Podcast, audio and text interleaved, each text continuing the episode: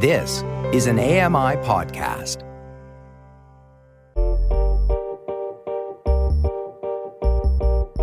I'm Dave Brown, and this is a podcast version of AMI's morning show, Now with Dave Brown. Catch the live broadcasts weekdays from 9 to 11 a.m. Eastern on AMI Audio and AMI TV.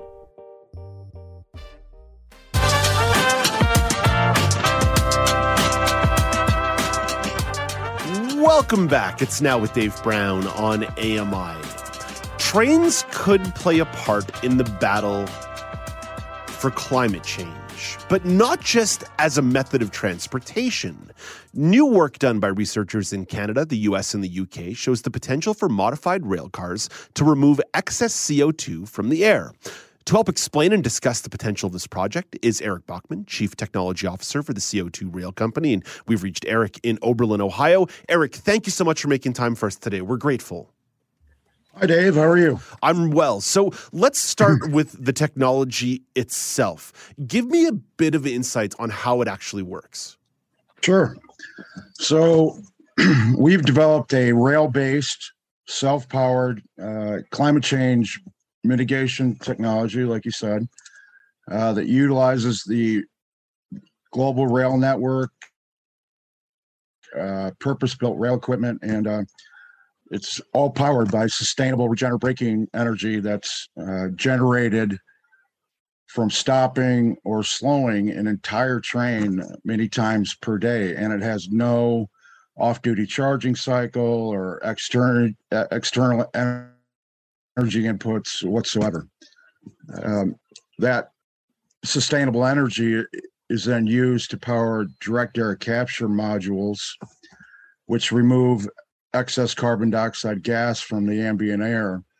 And then that gas is then compressed into a liquid form and transported into the developing circular carbon economy to make value added products such as syngas or or chemicals, um, or ideally uh, send it to uh, geological sequestration sites where it's pumped uh, deep underground and it remains permanently trapped uh, in the rock formations. It sounds like a really fascinating idea, and I'm sure there was a ton of work that went into this. I'm curious though, is this a specific rail car, or can any rail car be retrofitted with this technology? Well, at the end, it's a it has a very distinct form, um, but uh, in the beginning, we we intend to repurpose existing railroad tank cars. Um, and, and, that's pretty neat. Uh, if, if, you can have an opportunity to take a car that might have recent, recently been used to transport uh, petroleum products and repurpose that that same rail car into one that is now removing carbon dioxide from the atmosphere. That's that's pretty neat, neat opportunity. In the research, is there a sense of how much CO two could actually be removed from the air? Yeah, mm, that depends on um, what year uh, you want to talk about. Obviously, it's going to take us some time to to scale up, a- as with any other solution. But um, if we can uh, meet our, our schedule of, of, of starting production on, on our our first unit uh, in first quarter of next year. I think we can get to um, to the million ton level um, very very soon thereafter within a within a couple years, um, and then by 2050 we hope to be at right about two and a half uh, billion tons or two and a half gigatons of removal, and then uh, even higher than that by 2075. Uh, did I mention this is a long term? that took us a long time to get to this point. It's gonna, it, unfortunately, it's gonna take us uh, a, a, bit of time to mm. solve the problem. But by 2075, uh, we hope to be at about 7.9 or 8 billion tons per year.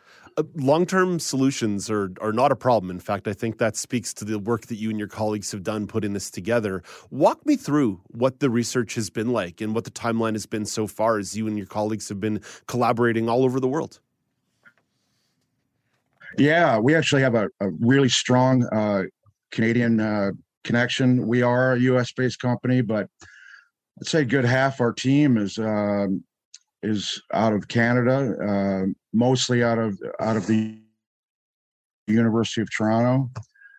Uh, Jeffrey Rosen, Jeffrey McIntosh, Alan Guzik, uh, and, and, and others. Um, but it, has been uh, we we've been working on this. Um, so my my history, my background is in rail, and then about ten years ago, I decided to transition into sustainable tech development.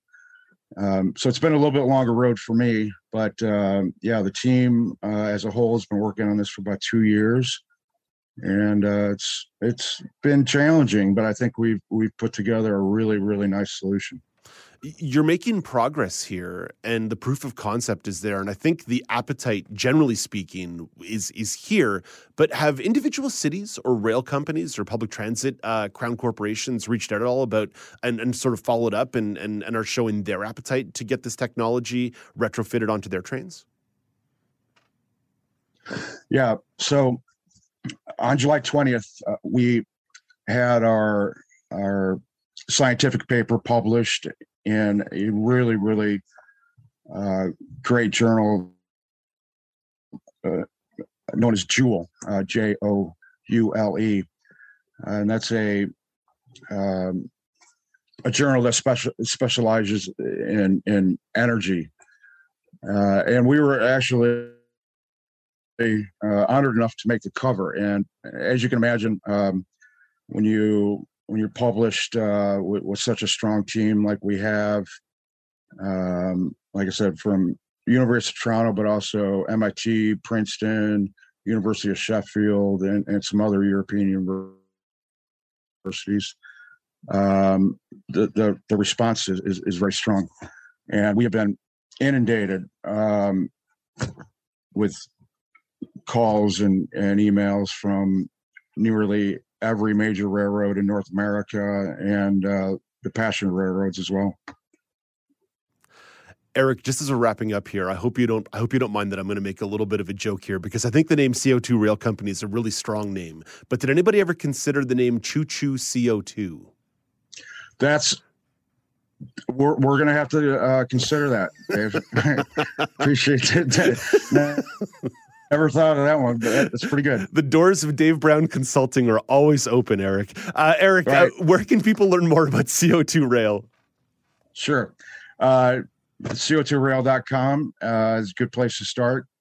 And uh, I encourage everyone, if you can, uh, uh, to check out the uh, the Joule paper. Um, or you, you can hit us up on, on Twitter at, uh, at CO2rail.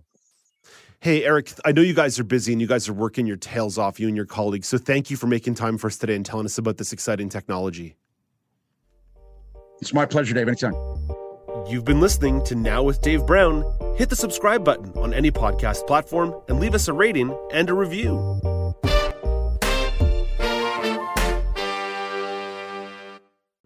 I'm Margaret Shepard of the AMI podcast Tripping on Air. Every month, my co host Alex Hajar and I spill the tea on what it's really like to live with MS. Watch Tripping on Air on YouTube or download wherever you get your pods.